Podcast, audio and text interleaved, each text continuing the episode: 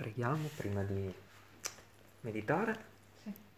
Signore, la tua parola è verità e noi questa mattina vogliamo conforma, conformarci alla verità, Signore, prendere la forma della verità, farla nostra e far sì che proprio diventi pratica nella vita di tutti i giorni, che modifichi questa nostra carne, la spazi via per vivere a te una vita di abbondanza, Signore. Illuminaci, facci comprendere solo tu, Signore, quello che è da te. E tutto il resto che non conta, spazzalo via, Signore.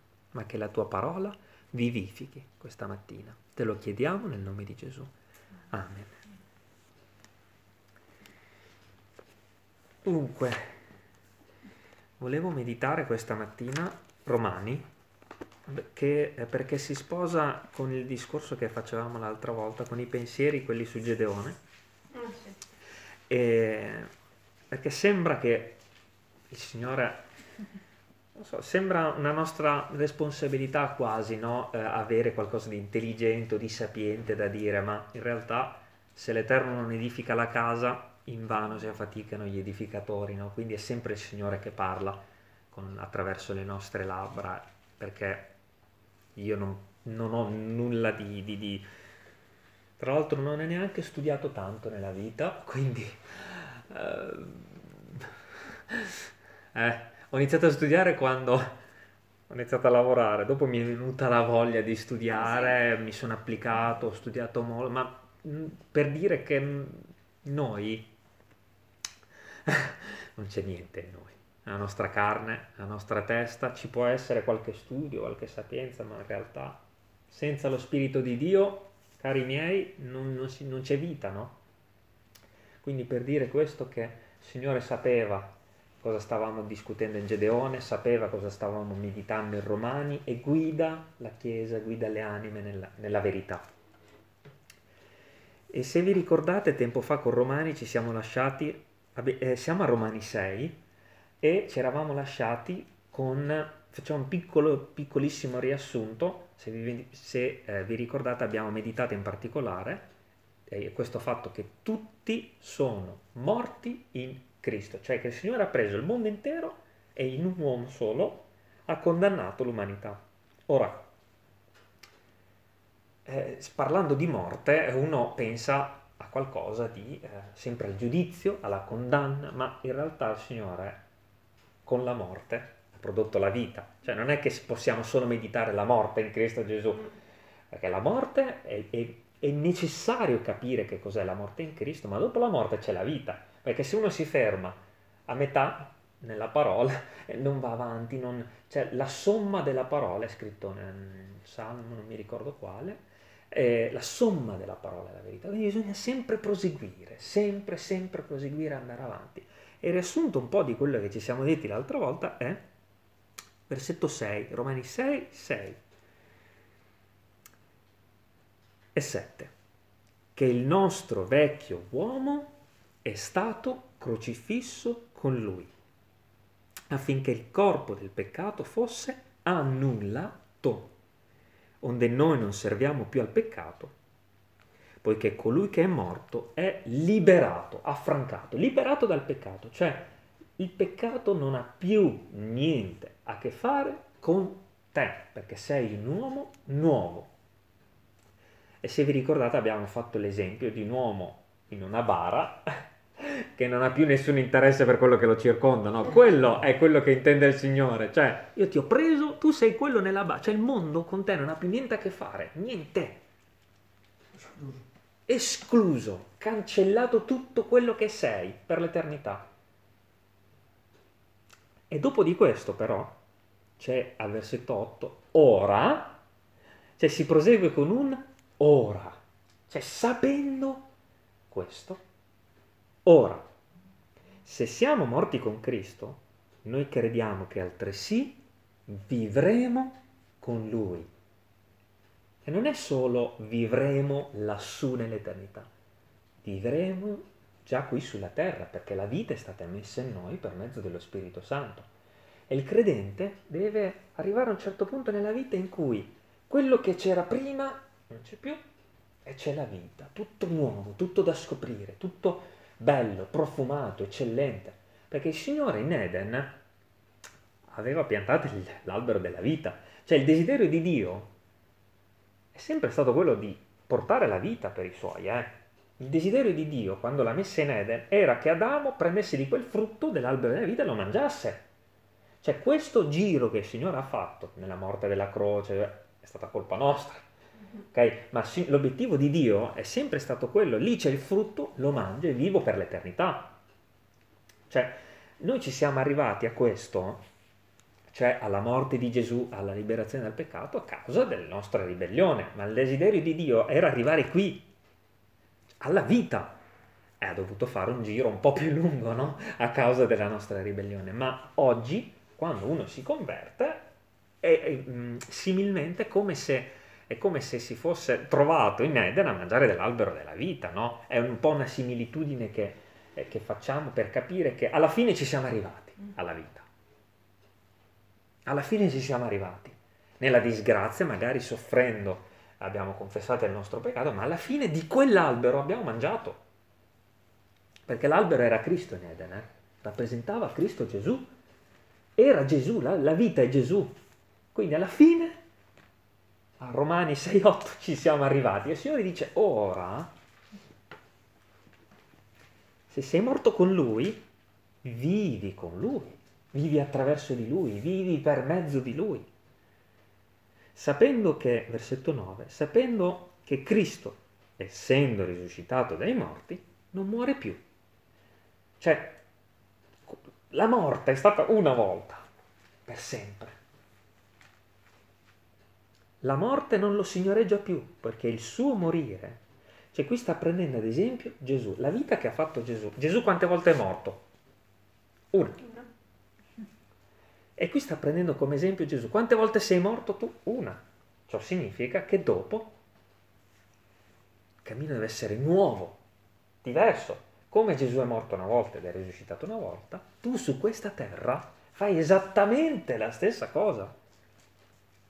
Al versetto 9 prende come esempio Gesù, sapendo che Cristo, essendo risuscitato dai morti, non muore più.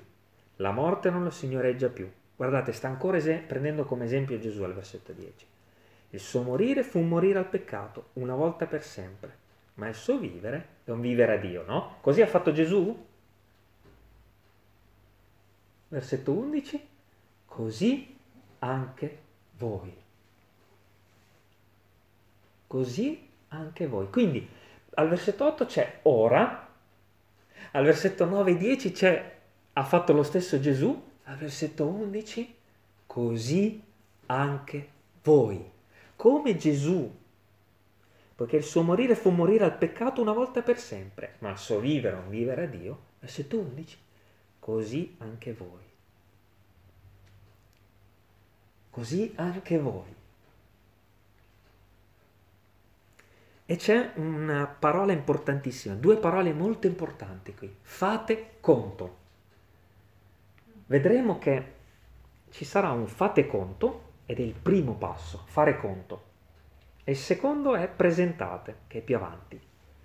Fate conto significa adesso che sai che cos'è la morte, adesso che sai che cos'è la vita, adesso che sai, cioè fate conto, perché se non lo sai, se non ne fai conto, e tu cammini come se niente fosse, no? Cammini come se queste cose non avessero un valore, ma se tu fai conto di essere morto, sai che col mondo non hai più niente a che fare. Perché se in alcune chiese c'è questa moda, no? anche a me è successo quando ero giovane, di non spiegare alla gente che doveva fare conto di non vivere più per il mondo. Cioè, se un anziano, se un pastore non dice che tu non hai più niente a che fare col mondo non ci devi più sguazzare, se tu non fai conto, vivi la tua vita come prima, eh? Come tutti gli altri. Senza il fare conto, il credente si sente libero di giocare col mondo ma fai conto che tu sei morto al mondo per vivere a Cristo. Cioè deve nella tua mente tornare ogni giorno questo discorso. Fai conto che tu col mondo non hai più niente a che fare. Perché se non ne fai conto, fate conto di essere morti al peccato, ma viventi a Dio in Cristo Gesù. Vedete che ripete le stesse cose, le continua a ribadire. Cioè tu sei un'altra persona adesso, morta al mondo, vivente a Cristo. Non regni dunque il peccato nel vostro corpo mortale, per ubbidirgli nelle sue concupiscenze, e non prestate le vostre membra come strumenti di iniquità al peccato. Attenzione, ma presentate voi stessi a Dio come di morti fatti viventi e le vostre membra come strumenti di giustizia a Dio. E se prima c'era il fate conto, adesso c'è quest'altra parola importantissima. Presentate. Okay. E io penso che queste due parole per la vita di un credente siano fondamentali perché il fare conto senza il presentarsi non serve a niente. Il presentarsi senza fare conto non serve a niente. Cioè, mi spiego, se tu sai che Dio ti ha messo in Gesù Cristo, che sei morto al mondo per vivere a Lui, ma poi non ti presenti, è come avere uno strumento, un martello che devi usare ed è lì sopra. Se non, facciamo l'esempio, se non c'è il presentatevi, cioè se io non prendo il martello per essere usato, il martello non serve a niente. Strumenti di iniquità eravamo prima, ma strumenti di giustizia siamo adesso. Cioè, se io faccio conto ma resto un oggetto lontano da Dio, tra virgolette oggetto, no? Eh, prendete l'esempio che ho appena fatto, cioè se faccio conto senza presentarmi non serve a niente. Ma se io faccio conto e mi presento, cambia tutto, eh? Perché il peccato, prima di convertirci, noi facevamo conto e ci presentavamo al peccato e facevamo tutto quello che il peccato voleva o no? Alla stessa cosa, al contrario, bisogna farla col Signore.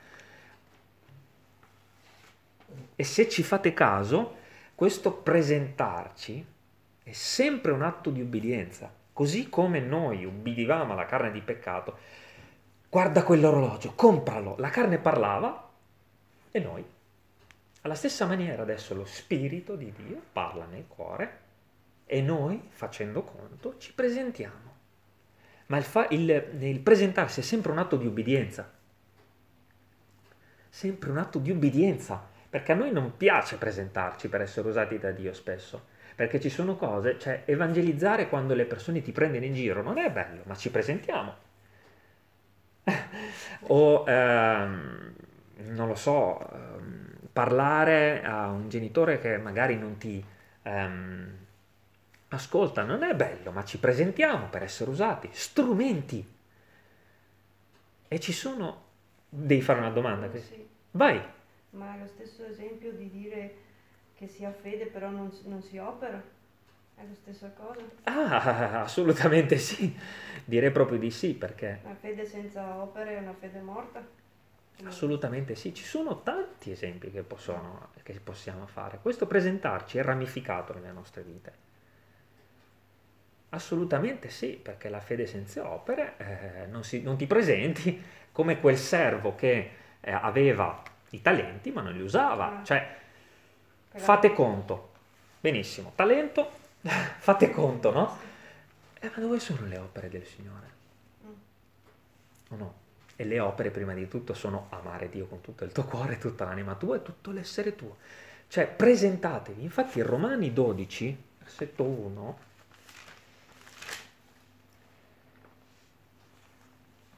dice la parola, io vi esorto dunque, fratelli, per le compassioni di Dio, a presentare i vostri corpi in sacrificio vivente, santo, accettevole a Dio, il che è il vostro culto spirituale. Cioè, il primo presentatevi, il primissimo è il cuore. E dal cuore viene tutto il resto. Cioè, presentate i vostri corpi in sacrificio vivente, cioè vai a Padova, vai a Foggia, vai in Friuli. Ok. Corpo! Vai a trovare, non so, qualcuno che... Vai a trovare eh, quella persona lì. I vostri corpi in sacrificio vivente. Cioè, tu sei morto al mondo per vivere a Dio. E ci sono tanti, presentatevi, tantissimi. Mi devo presentare per evangelizzare? Mi devo presentare per confessare, come dicevamo l'altra volta? Mi devo presentare per testimoniare? Mi devo presentare per rinunciare a un idolo? Per cosa mi devo presentare? Ci sono mille presentatevi. Ma quello che conta è l'obbedienza.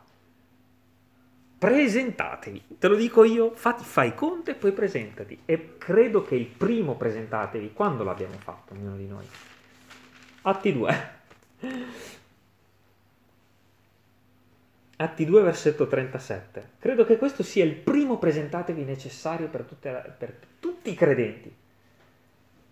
Perché se uno fa conto e non si presenta, non serve a niente.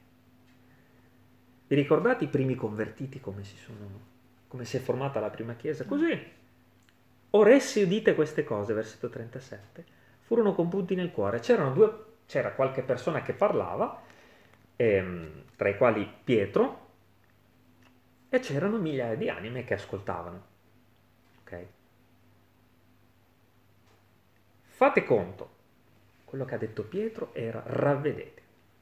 Ora essi udite queste cose, furono compunti nel cuore e dissero a Pietro e agli altri apostoli, fratelli, cosa dobbiamo fare? Avendo fatto conto, cioè sapendo che l'uomo era un peccatore, che Gesù aveva pagato i peccati, hanno chiesto cosa dobbiamo fare. O no? Questo è presentarsi. Presentatevi.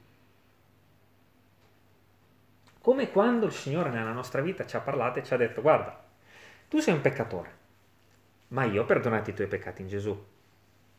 Ok? Noi tutti cosa abbiamo fatto? Signore, cosa devo fare?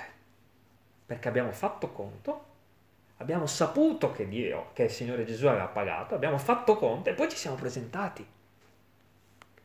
Che dobbiamo fare? E Pietro a loro, ravvedetevi. Vedi, ubbidienza. Infatti tutti noi ci siamo pentiti per i nostri peccati, siamo tornati indietro. Ravvedimento, Signore ti chiedo perdono. Ravvedetevi e ciascun di voi sia battezzato nel nome di Gesù Cristo per la remissione dei peccati. Non che il battesimo abbia tolto i peccati di quelle persone, ma il cuore. Che il battesimo è la testimonianza, no? Ma ravvedetevi, cioè tutti presenti, ti penti, io perdono. Fate conto e presentatevi, fate conto e presentatevi continuamente.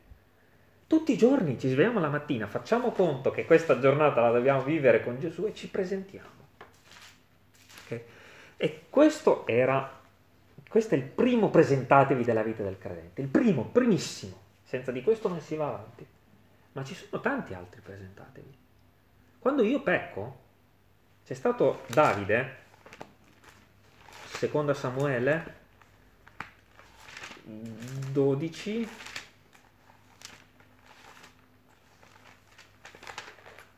sì, vi ricordate quando, come dicevamo l'altra volta, quando Davide aveva combinato quel, quel disastro? eh?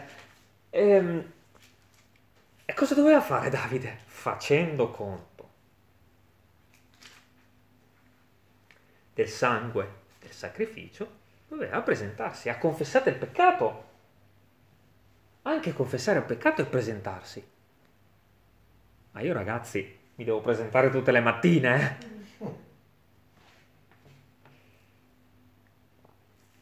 Abbiamo discusso dell'altra volta di Gedeone, in giudici. Leggiamo come si è presentato Gedeone davanti a Dio. Eh, numeri, Deuteronomio, Giosuè, giudici, giudici al capitolo 6. 6. Cioè Gedeone era un uomo in mezzo a una terra sperduta, eh, senza nessuno, e il Signore gli ha detto eh, qualcosina, l'ha chiamato e poi gli ha detto di presentarsi per fare quello che lui gli diceva, ma Gedeone si è dovuto presentare, ha dovuto obbedire, ha dovuto rispondere alla chiamata di Dio. Leggiamo un attimo questa breve storia per capire che cos'è questo presentatevi di tutti i giorni. Può essere di tutto.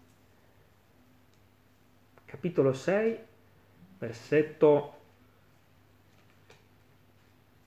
25, per esempio. Dopo quello di cui abbiamo parlato l'altra volta, del, del sacrificio, del Signore che ha gradito, il Signore gli dice, in quella stessa notte l'Eterno gli disse, prendi il giovenco di tuo padre e il secondo toro di sette anni Demolisci l'altare di Balche di tuo padre, abbatti l'idolo che gli sta vicino e costruisci un altare all'Eterno, al tuo Dio, in cima a questa roccia, disponendo ogni cosa con ordine. Poi prendi il secondo toro, offrilo in olocausto sulla legna dell'idolo che avrai abbattuto. Allora Gedeone prese dieci uomini fra i suoi servitori e fece come l'Eterno gli aveva detto, ma non osando farlo di giorno per paura della casa di suo padre e della gente delle città, lo fece di notte. Cioè, allora c'era un intero popolo che era idolatra, non seguiva più Dio. C'era un uomo che doveva distruggere tutto e davanti a tutti dire che la sua casa apparteneva a Dio. Cioè, allora, esaminiamo un po' il contesto. Normalmente in questi casi ti prendono, ti decapitano, ok? Ma in quel caso, secondo la parola che abbiamo meditato prima, il credente cosa deve fare? Presentarsi, no? E uno dice io mi presento, ma dopo rischio la pelle. Mi presento al lavoro, mi presento con mio padre, mia madre, mia sorella, mi presento e dopo rischio la pelle, no? Cioè, spaventa presentarsi, è normale che spaventi. Presentarsi per una confessione, presentarsi per ravvedersi dal peccato, presentarsi per testimoniare. Ci sono tanti presentarsi che ci spaventano a morte. Infatti Gedeone l'ha fatto di notte e molte volte anche noi ci presentiamo di nascosto. Non importa, non importa, presentati. Cioè, l'ubbidienza è quella che conta. L'ubbidienza del credente è la cosa più importante, perché Gesù è stato il primo ubbidiente, il primo ad essere, a presentarsi, perché Gesù era il figlio di Dio, aveva fatto conto, no? Fate conto, Gesù aveva fatto conto, ma sulla croce ci è andato. E Gesù poteva dire, io sono il figlio di Dio, io faccio conto, io sono perfetto e non mi manca niente. E il presentatevi? Così tutti i credenti hanno un percorso da fare di presentarsi. E noi guardiamo sempre al eh, in Burundi o in Somalia, e allora lì vuol dire che mi sono presentato, no? Quello sì che è un atto di fede, quello sì che è un presentarsi. Ma il presentarsi è svegliarsi la mattina e benedire il Signore. Il presentarsi è prendere per mano il marito o la moglie e ringraziare il Signore. Presentarsi inizia con la conversione, col ravvedimento e poi continua con la lode, la santificazione, il cammino di gloria con Dio. Perché non c'è sempre magari un idolo da distruggere in mezzo a un popolo infedele, ma c'è magari da qualsiasi cosa che vi viene in mente, che il Signore vi ha detto magari ieri mattina, presentati. E normalmente quello che ci spaventa quello è, è quello che succede dopo il presentarci. Ma guardate che miracolo compie Dio. C'era un popolo che era soggetto agli idoli, cioè aveva dimenticato Dio e veniva depredato costantemente. E persino la casa di Gedeone aveva un idolo, cioè Dio non esiste più nella mia casa, esiste Baal. Guardate cosa succede per un, un uomo che si presenta. E questo mi responsabilizza, perché per un uomo, per una donna, appunto San Nicolò, cosa può fare il Signore? E quando la gente, versetto 28, quando la gente della città l'indomani mattina si levò, ecco che l'altare di Baal era stato demolito, che l'idolo, che l'idolo postovi accanto era abbattuto e che il secondo toro era stato offerto in olocausto sull'altare che era, che era stato costruito. e dissero l'un l'altro, chi ha fatto questo? Ed essendosi informati, e sicuramente Gedeone, come noi tutti, eh? Come noi tutti quando ubbidiamo a Dio, abbiamo paura. Abbiamo paura. Perché è come ubbidire in questa maniera è come aprire una porta che non sai cosa c'è dietro, ma devi essere fedele. Così come quando noi ci siamo ravveduti del peccato e ci siamo convertiti, noi non sapevamo cosa c'era dietro quella porta, non sapevamo il cammino col Signore che ci aspettava, no? Cioè ci spaventava un po' il ravvedimento. E dissero l'un l'altro, chi ha fatto questo?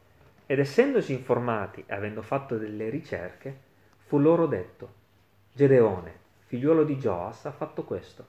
Allora la gente della città disse a Joas, mena fuori il tuo figliuolo, sia messo a morte. Attenzione, il diavolo, quando noi facciamo un atto di fede, eh, la prima cosa che dice è quello non è più nel regno delle tenebre.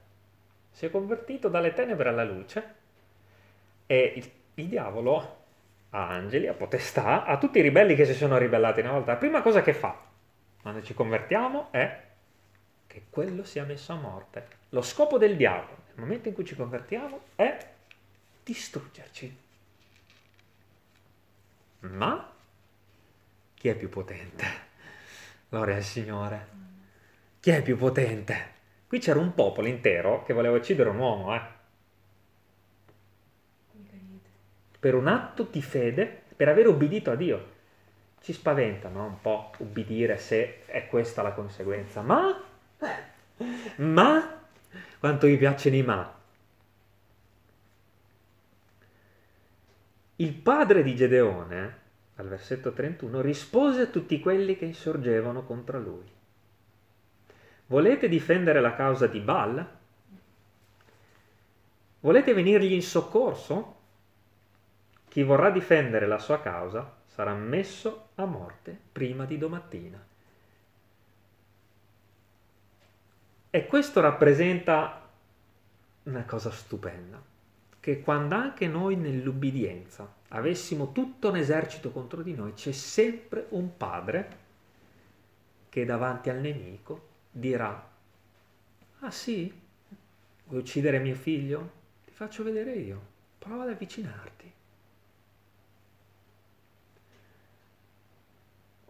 E questo Joas è proprio l'esempio del nostro Padre Celeste, che sa che abbiamo obbedito e sa che ci siamo fatti dei nemici ubbidendo, perché guarda che al diavolo non piace quando un uomo dice Signore salvami. Non gli piace. Scatenerà tutte le potenze delle tenebre contro di te. Ma ci sarà il padre che dirà, ah sì, tu ti metti contro mio figlio? Provaci.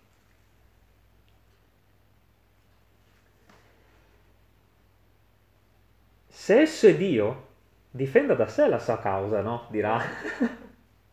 cioè, se quello era Dio, difenda la sua causa, scusami, ha bisogno di voi?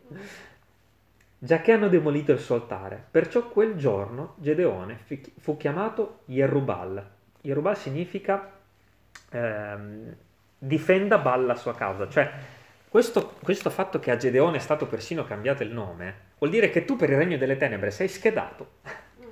Il diavolo sa chi sei e vuole farti guerra, ti farà guerra. Ma attenzione, perché hai un padre che combatte per te. Sei schedato nella blacklist del diavolo. Perché non, non accetta, non accetta che un uomo si converta dalle tenebre alla luce, ma conforta il tuo cuore perché hai un padre che ti difende. E quello stesso Padre ha messo in te la forza necessaria per vincere, perché in te vive lo Spirito di Dio.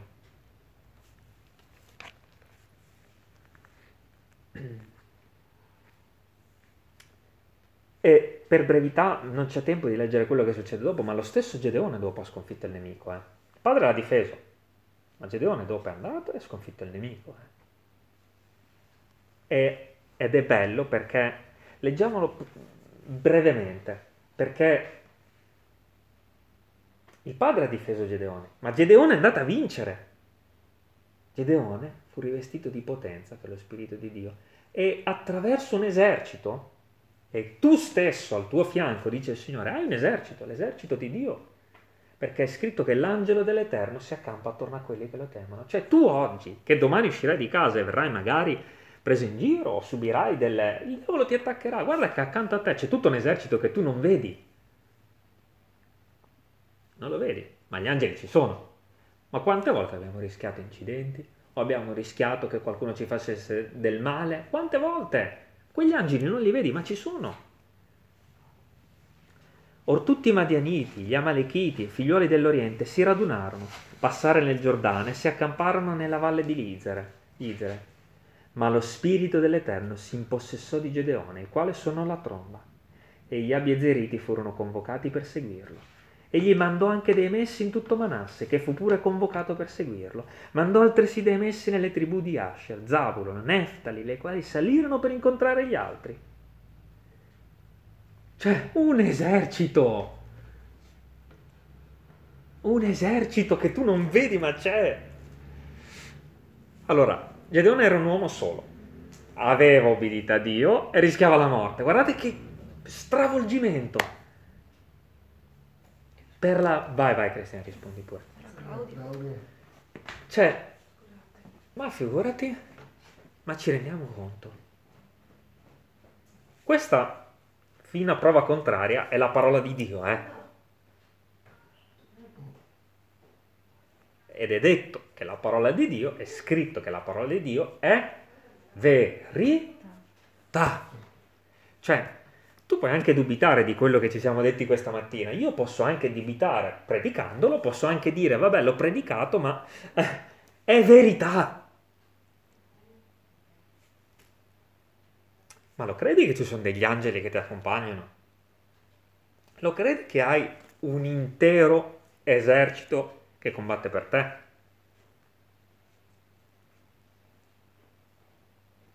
Un esercito.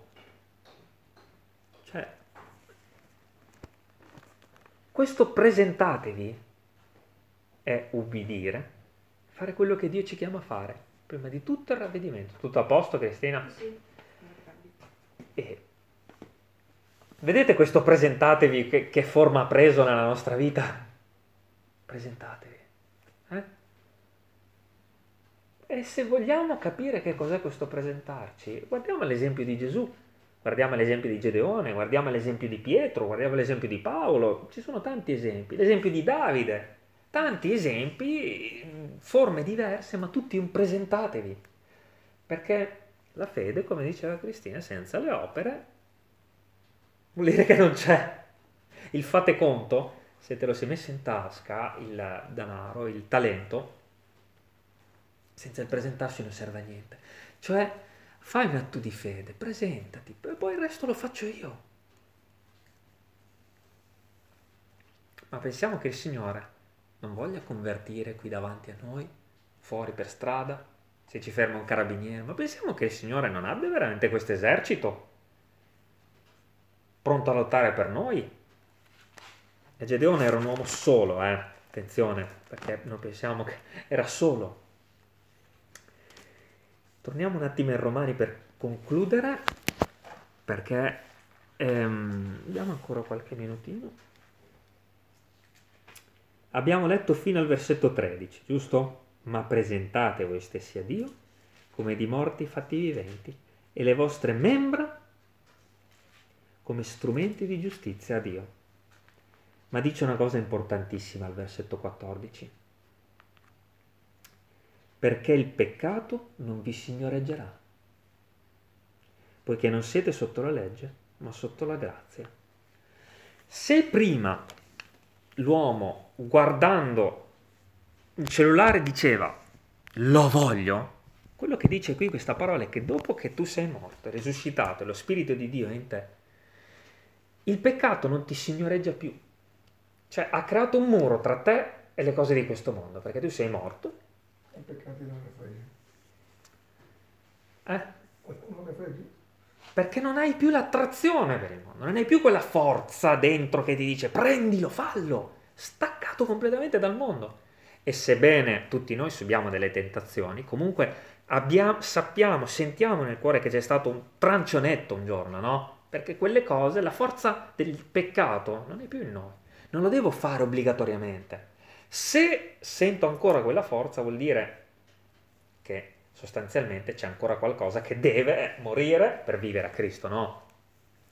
Io non sto dicendo che non subisco più tentazioni, ma il bisogno di farle, quel desiderio di farle come c'era prima quando non ero convertito è sparito, eh? Poi è chiaro che ci sono le tentazioni, tutti le abbiamo, ma il peccato non vi signoreggerà più. Cioè, magari peccherai un giorno, ma il giorno dopo smetterai. Subirai delle cadute, ma ti rialzerai. Non persisterai nel peccare. No? Cioè, il peccato non può più signoreggiarti. Hai vinto sul peccato e sulla morte. Vinto. E se cadrai, stai tranquillo, è solo perché hai ancora questa carnaccia. Cadrai ogni tanto, ma ti, ti rialzerai. Perché la carne, tutti noi ce l'abbiamo ancora, no? Lo stesso Paolo eh, era, era carnale, cioè lo dice anche in Romani più avanti nel Mediterraneo, no? Cioè, lo stesso Paolo era un santo uomo di Dio, ma ogni tanto peccava, cadeva, no? Infatti il Signore dice ha dovuto mettergli una scheggia nella carne, che probabilmente era un problema agli occhi, per renderlo debole, no? Sono cose che magari mediteremo più avanti. Cioè, Paolo era un peccatore, continuava a peccare, ogni tanto cadeva, ma quella forza che ti dominava non c'è più. Non puoi essere dominato dal peccato, perché sei dominato dallo Spirito di Dio. Ma guardate il presentatevi cosa causa.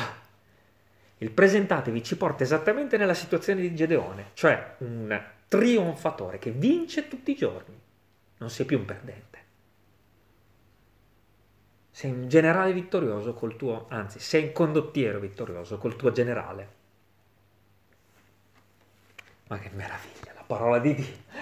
Ero inutile, ero inutile, non avevo uno scopo sulla terra vivevo per arricchirmi, vivevo per prendere una moto sempre più veloce, vivevo per fare sempre più soldi, adesso... Alleluia. Gloria a Dio.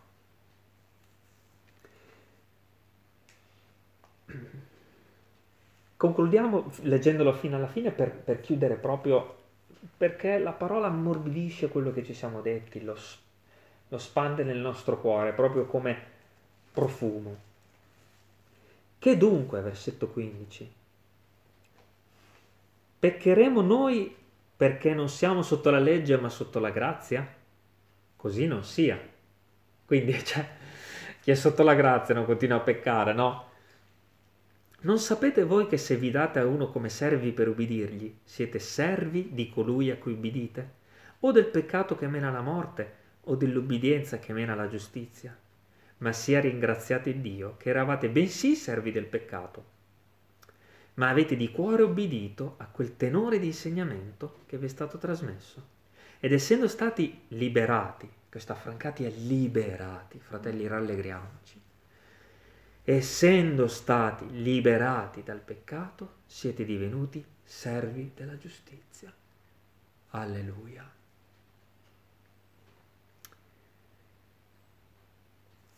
Fermiamoci qui e meditiamo il servo per eccellenza.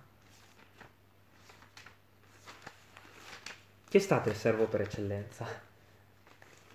Gesù, no? Salmo 40.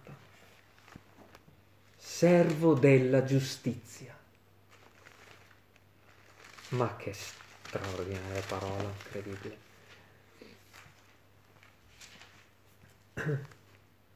C'è stato il Signore Gesù che un giorno ha detto mi presento. I salmi, tutti i salmi, quasi tutti, parlano di Gesù, sono tutti profetici, come il Salmo 22 che addirittura parla dei suoi chiodi, se non sbaglio era il 22, sulla carne. Al versetto 6 del Salmo 40 c'è stato un meraviglioso mi presento. Non ha fatto solo conto, ma mi presento. Salmo 40, versetto 6. Questo è lo Spirito di Dio che ci profetizza del Signore Gesù, eh? migliaia di anni prima.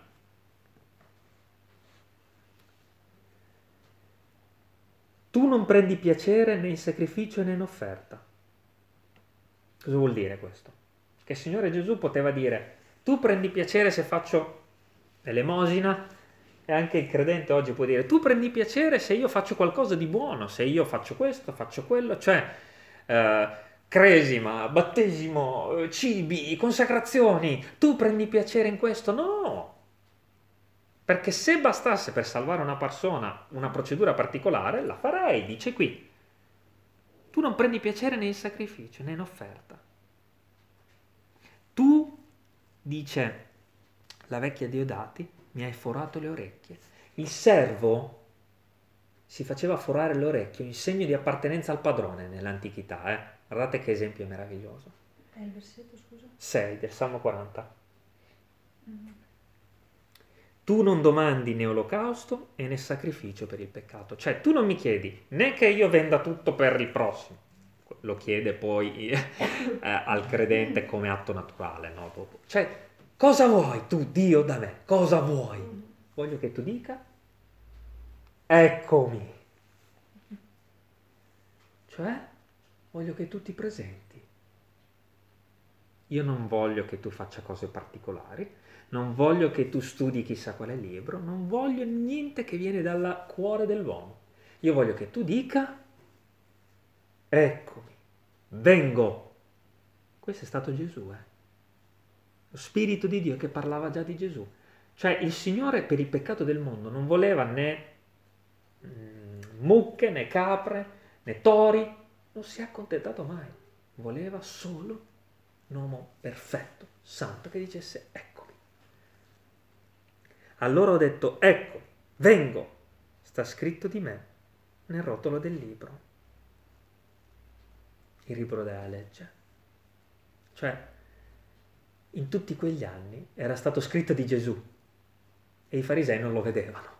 Cercavano chissà quale profeta, ma nel rotolo del libro era scritto di lui. Si parlava di Gesù.